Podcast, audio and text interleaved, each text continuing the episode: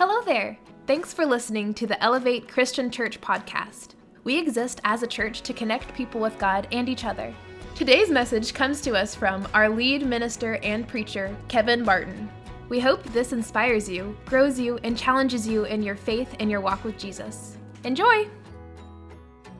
The word quarantine and the word isolation, th- those are two words that we used to not use a lot, but we pretty much use them every day now, it seems like. There's people being quarantined, there's people uh, being isolated uh, with this COVID 19 virus.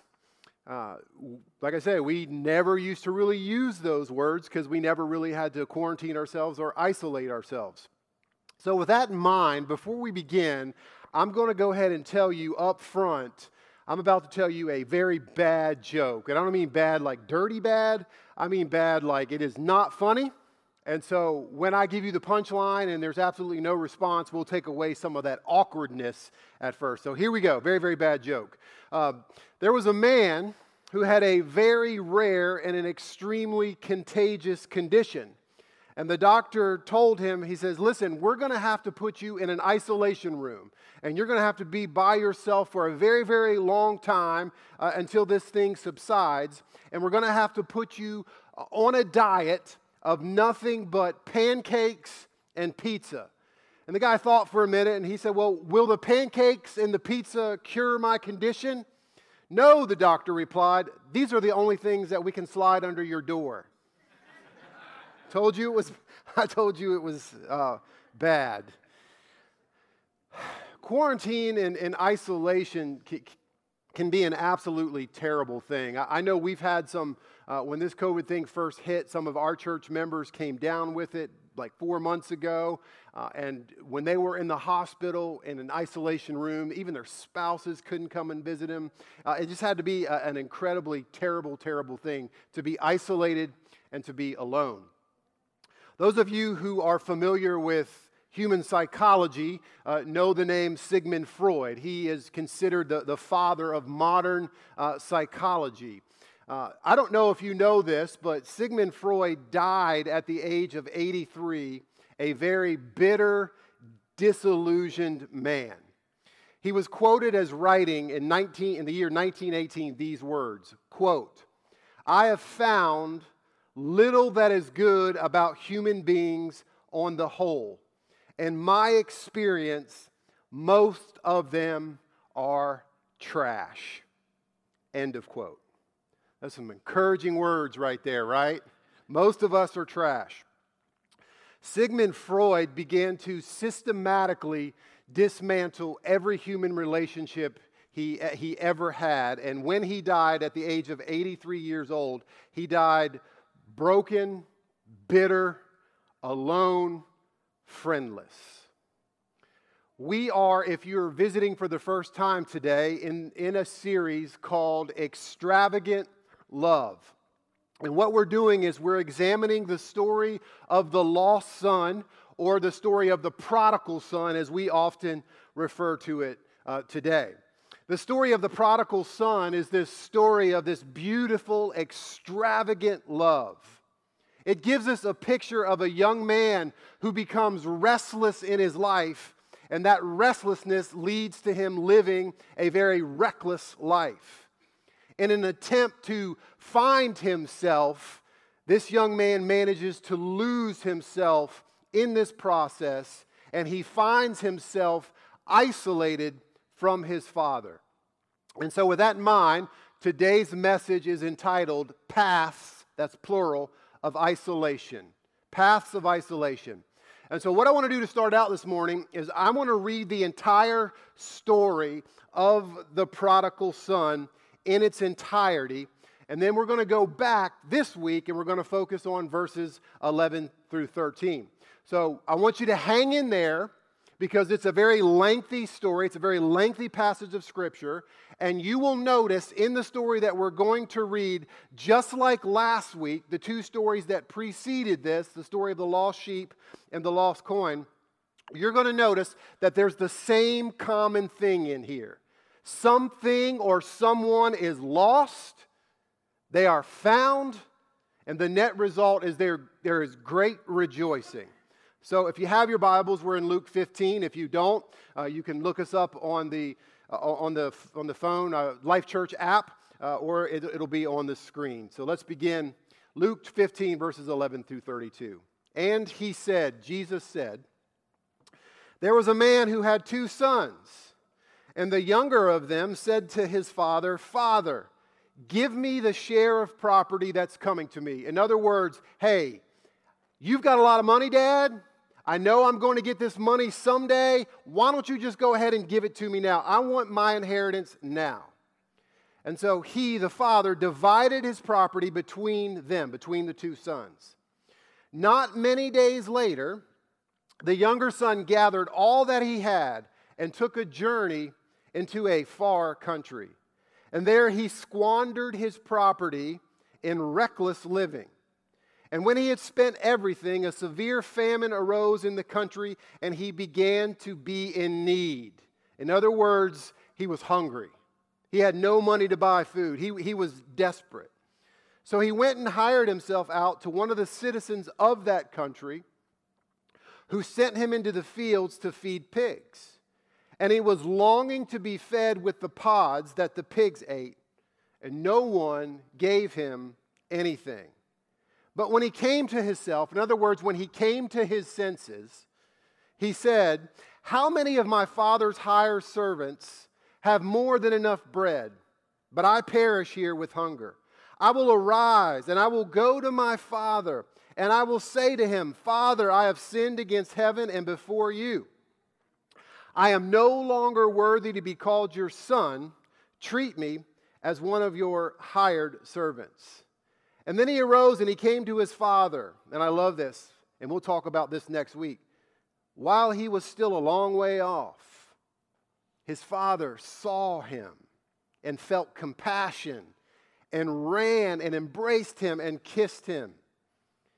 And the son said, Father, I have sinned against heaven and before you. I am no longer worthy to be called your son.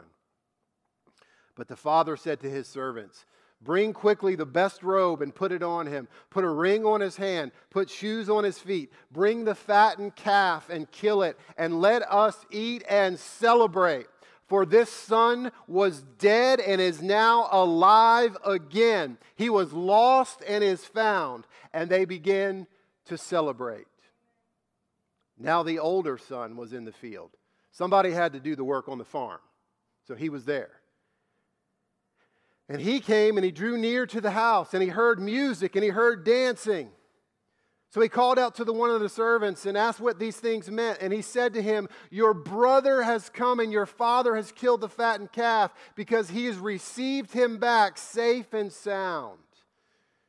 But he was angry and he refused to go in. So his father came out and entreated him. But he answered his father, Look, these many years I've served you, I've never disobeyed your command. Yet you never gave me a goat that I might celebrate with my friends. But when this, I love this, but when this son of yours, so oftentimes in our house, when my sons uh, aggravate me or, or misbehave, I'll look at Lindy and I'll be like, hey, your son is out of control, right? He won't even call him his brother. He says to his father, this son of yours, has devoured your property with prostitutes. And yet you kill the fattened calf for him. And he, the father, said to his son, Son, you are always with me, and all that is mine is yours. It is fitting to celebrate and be glad, for this your brother was dead and is alive. He was lost and is found. This is a very popular story in, in the Gospels. And in this story that I just read to you, I think there are two clear paths to isolation. And here's where we want to swim around in this morning. Okay, you have two sons, an older son and a younger son, both of which I'm going to submit to you were isolated from their father. Now, I want to stop right here because we have a tendency to focus on the story itself, and we should focus on the story itself. But I need to remind you that this isn't a true story. This is a parable. This is a hypothetical story. This is Jesus giving an illustration. okay? And in a parable, Jesus is going to tell earthly stories that we can wrap our minds around that have a deep, significant spiritual and heavenly meaning. So, in the story, obviously, who does the Father represent? God. And the sons represent you and I, the children of God. And we're going to see in the text that there are two clear paths to find ourselves isolated from our Father. The first path is very obvious, right? It's the younger son. He was isolated from the Father due to his rebellion. I'm going to live my life my way, not the way you want me to, to live it. So much so that he physically isolated himself geographically. He went as far away as possible. His rebellion brought him far away. The text says he went to a far distant country. But I think there's another path to isolation that we find in this text. It's the path of the oldest son. Now we find out in the text that the oldest son stayed home. He stayed with the father. He was living with his father in his father's house, but he too, I believe, was isolated from the father because he was a rule follower. But he had no real intimacy with his father. Two sons who were isolated from the father for two different reasons, two completely different paths. Now, we can talk about human isolation for a minute, about human relationships, and we know that we can be isolated from each other for various reasons. I'll give you a couple just as some examples. All right, geographically, we can live far from family, and that causes us to feel isolated, right? So, those of you who are grandparents in here, maybe you have some grandchildren that live here in town with you, and maybe you have some grandparents that live 10, 12, 10, 12 14 hours away. And the net result is you're more involved in those grandkids' lives who live close to you, right? And it's not that you love them more, but you just see them more, you know what's going on more. And so, um, geographically, we can be isolated from each other. But we can also be isolated from people mentally or, or spiritually, right? Sometimes we're not close to family members because they have different political views than us. Now, I realize we don't argue about politics anymore in this country. right? But so just just political ideology can cause friction and isolation in a family. Sometimes we can be isolated from our blood family because we're believers and they're not believers. And you can actually feel closer and do life together with people that aren't your blood relatives because of that spiritual connection. Or there can be philosophical or, or, or different worldviews that isolate us from people. So we can be isolated from each other for different reasons.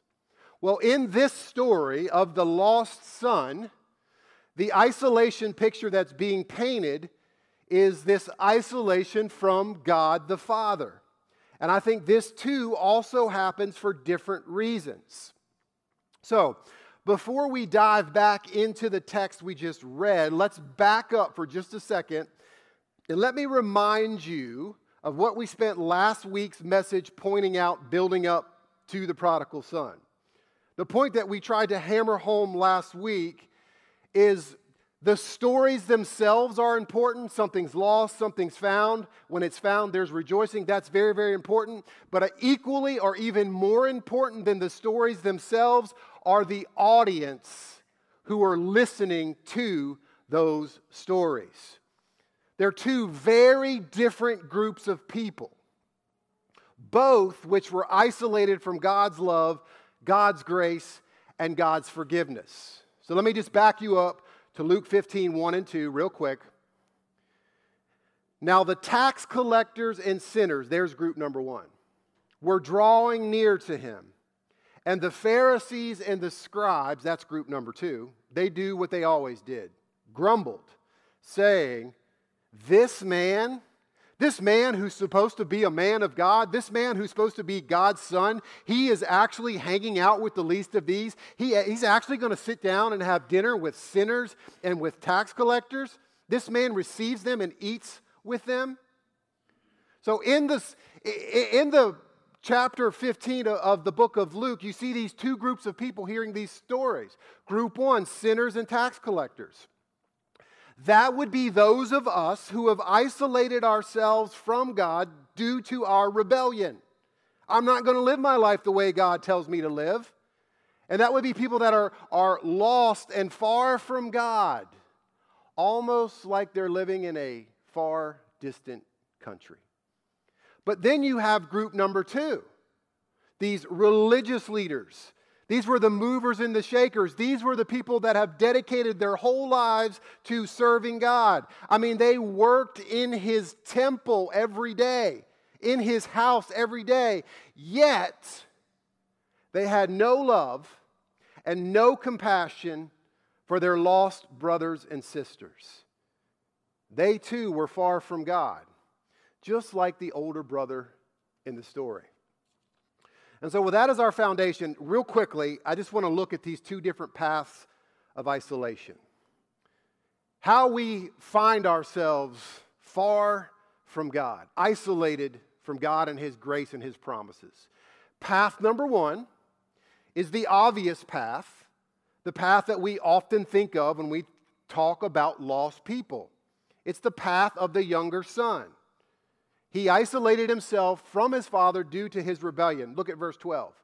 And the younger son said to his father, Father, give me the share of my property that's coming to me. Okay, so what he's essentially doing is this he's demanding his inheritance in advance. And this had to hurt the father, right? Because here's essentially what he's saying to his dad I wish you were dead. You're better off to me dead. Because when you die, I get your stuff and I get my freedom. I can do what I want. But since you're alive, I'm stuck. If you just give me the money, I can take it and I can go far away from you. It's this attitude of, I want to live for myself, by myself. It's this attitude of saying, Yeah, yeah, I, I, know there's a Heavenly Father. Yeah, I believe in God. Of course I do. I live in the South. Everyone believes in God. However, I don't really care what God has to say. It's my life. I'm going to do with it what I please. I just want you to bless me, bless me, bless me. And then I'm going to take that blessing and I'm going to do what I want with it. Go ahead and give me what's coming to me now, God, and then leave me alone. We see this played out in the book of Romans. In fact, Romans chapter 1, it, we're seeing Romans chapter 1 unfold in 2020, right before our eyes today.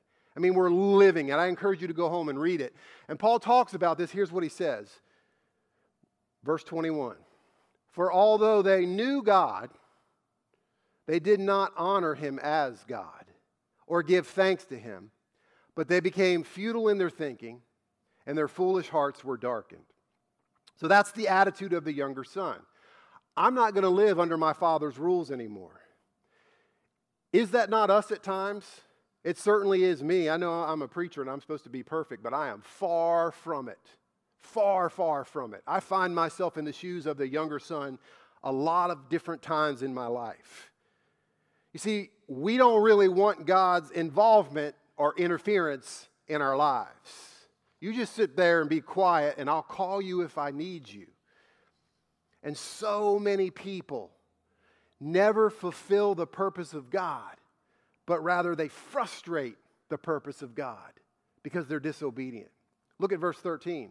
Not many days later, the younger son gathered all he had and he took a journey to a far country. In other words, once that inheritance check cleared the bank, I emptied my account, I packed my belongings, and I am out of here. He took all that he owned with him with the intention of, I am never, ever coming back. I think we see this play out and are seeing this play out everywhere in the American church, right? We call these people dechurched. I'm never coming back. I'm done with God. I'm done with church people. No one's going to tell me, you're not going to sit up there on that pulpit and tell me how to live my life, not even God. So, isolation path number one is the obvious path. And that's what we think of when we think of lost people. I believe in God, but I'm going to do my own thing. However, there's this second path of isolation that we need to address. And this is running rampant in the American church. I believe this path of isolation is equally, if not even more dangerous than the first path. It's the path of the Pharisees and the scribes. It's the path of the older son who was isolated from his father even though they were living in the same house. It's the path of those of us who claim to be a son and daughter of God while we refuse to love the least of these. And I just want to go ahead and, and let you know the gospel is full uh, of examples of if we cannot love our brothers and sisters, there is no salvation for us. None at all. We are just as lost. But it is the path that I see so many church people walking down. Many people think that they're close to God because they sit in church week after week or because they're good people.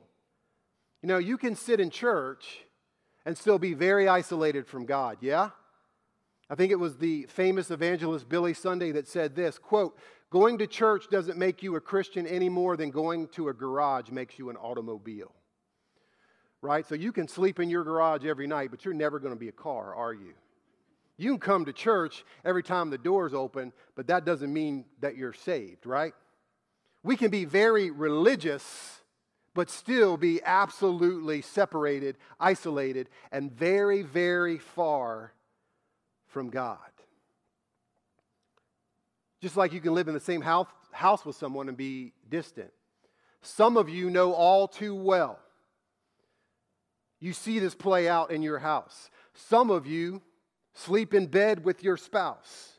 They are right next to you, but you might as well be a million, million light years apart because you just feel alone. The relationship is fractured. You're together, but you couldn't be further apart. I think this was the oldest son.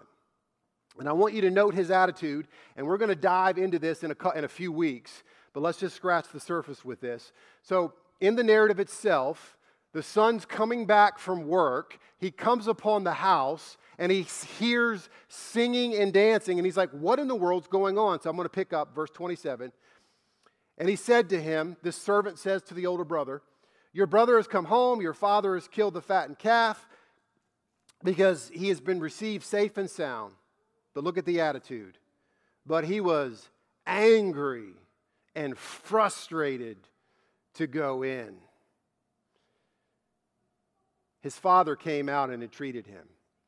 But here's the attitude. You ready? Here's what he said to his father Look at these many years I have served you, and I never disobeyed your command. You never gave me even a young goat that I might celebrate with my friends. But when this son of yours comes, he's and devoured your property with prostitutes, you killed the fattened calf for him. In other words, he's saying, Look, Dad, I've been the one following the rules. I've been the one following the law. I've been the one that's been here day in and day out, and he's been off in a far distant land. I'm the one that, have ser- that has served you. I'm the one that deserves to be rewarded. I, I, I, I, I, I, I, I. You ever found yourself with this attitude? I certainly have. I think we can all identify with this a little bit if we're honest with ourselves. Well, God, I've been coming to church for years. I even joined a small group. I even signed up for a work day. I, am trying to serve you. I'm trying to follow your rules. I'm checking all the boxes. But yet, here I am driving a Ford Focus, and my neighbor, who is a stark raving heathen, is driving a BMW. When are you going to take care of me? That's not fair. Or And you see this play out with people who get burnt out or heavily involved in ministry. God, I'm doing all these things in ministry. I'm the martyr. I'm so worn out. I'm so broken because I'm working so hard for you. Everybody else doesn't seem to get it. They don't really seem to deserve anything. In fact, God, I'm not so sure Jesus died for those people. In the text, instead of celebrating with his father, and if you're a father, you can identify with this, who just got his son back Instead of celebrating, he's filled with anger and jealousy. His heart is absolutely devoid of love. So think about this for a minute. If you truly love your dad, if you truly love your father, and you see your father crying tears of joy and celebrating, naturally, you're going to want to celebrate with him, right? It should be this shared rejoicing. Something's lost, it's found, now we can rejoice. And Jesus is hammering this home all the way through Luke 15.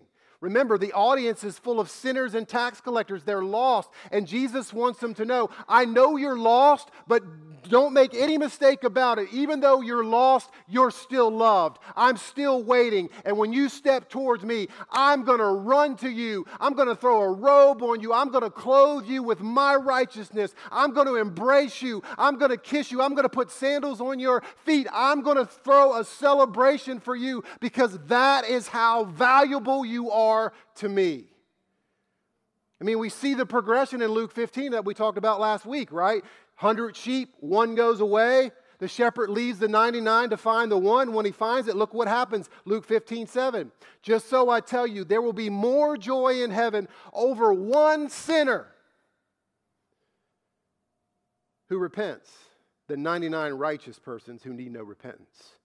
Then he goes into the story of a woman who loses a, coin and she turns the house upside down and she finally finds it. And here's the net result, verse 10 Just so I tell you, there is joy before the angels of God over one sinner who repents. And then, of course, the prodigal son, verse 32.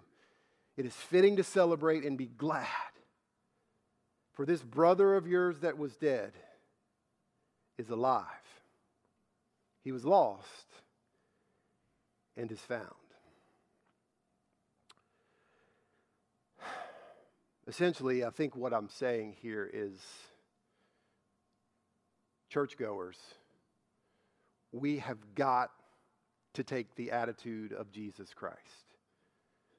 We cannot separate ourselves from culture and refuse to rub elbows with the least of these, with sinners prostitutes, tax collectors, whatever. I have found this to be true in my 20 years here at Elevate Christian Church and my almost 30 years of ministry.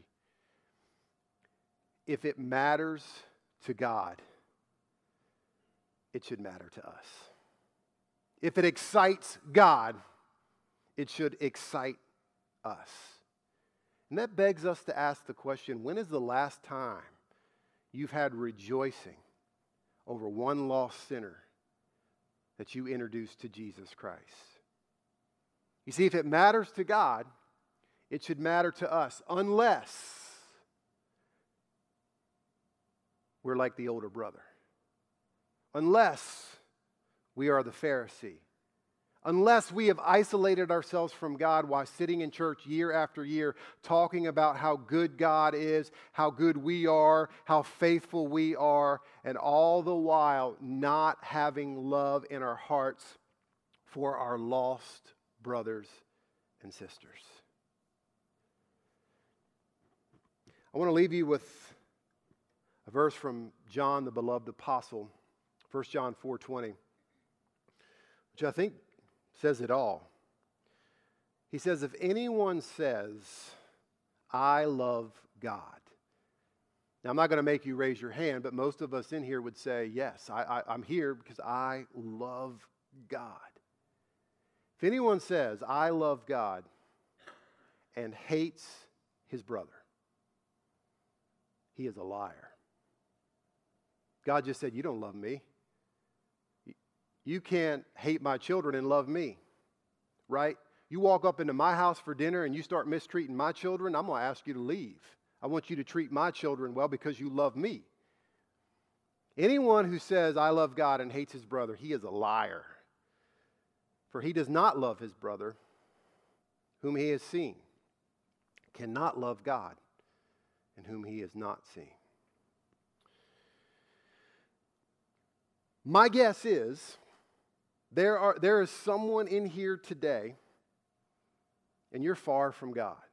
Maybe you haven't been in church in a long time, and, and here you roll up, and I sound like a, a, good old Southern Baptist preacher yelling at you. I don't mean to sound that way, but you are far from God. He's waiting for you to come home. He'll always be waiting for you to come home. He was Motel 6 before Motel 6. He always leaves the light on for you, it's always there. Maybe He's calling for you to come home. Maybe, though, some of you are like the older son because you've been in the church for a while and you've gotten real pharisaical and you're isolated from God because you have no love for lost people. I actually heard a conversation between a preacher and a young lady who was struggling with drug addiction. And she wanted to be saved. She wanted to give her life to Christ. And you know what that preacher told her? You got to you got to quit drugs first. You got to do this, this, this, this, and then Jesus can save you. That's not the gospel I read. The gospel I read is salvation through Jesus and Jesus alone, not X, Y, Z, and then Jesus. Trying to clean ourselves up is acting like the Pharisee. I can do this, and then Jesus will save me. No, Jesus will save you where you are, no matter where you've been, no matter what you've done. Jesus can save. So we've been wearing these bracelets. I'm trying, I was trying to think of an initiative that didn't involve, you know, spreading germs. And these bracelets, if you don't have one, there's, there's some on the table out there, and some on the seats, they just simply say extravagant love, and on the back, they have Luke 15. And every week, we're giving you something to, to kind of pray about when you kind of look down and you're going through life and you see this bracelet. And so for you, it could be one of two things. Maybe you're considered a sinner and a tax collector. You need to be reminded of what I just told you. He is waiting for you. So wear that thing that says extravagant love as a reminder that when you're ready to come back, He is there waiting for you. Some of you, like all of us can do, have gotten on your high horse. You think because you come to church and because you do this and X, Y, Z, that you're better off than the least of these.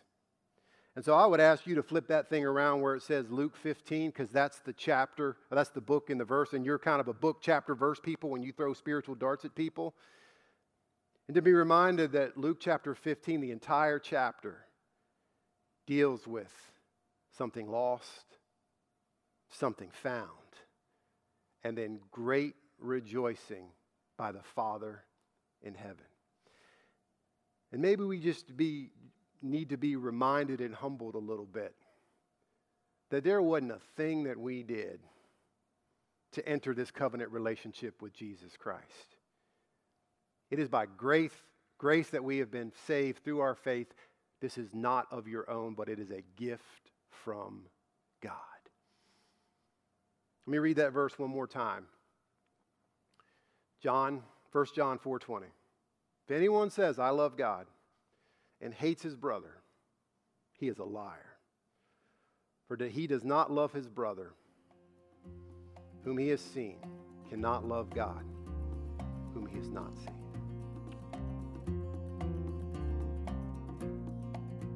We hope you enjoyed listening to our podcast today. If you'd like to learn more about Elevate or partner with us in what God is doing here, check out our website at elevatecc.com. Until next time, God bless you and thanks again.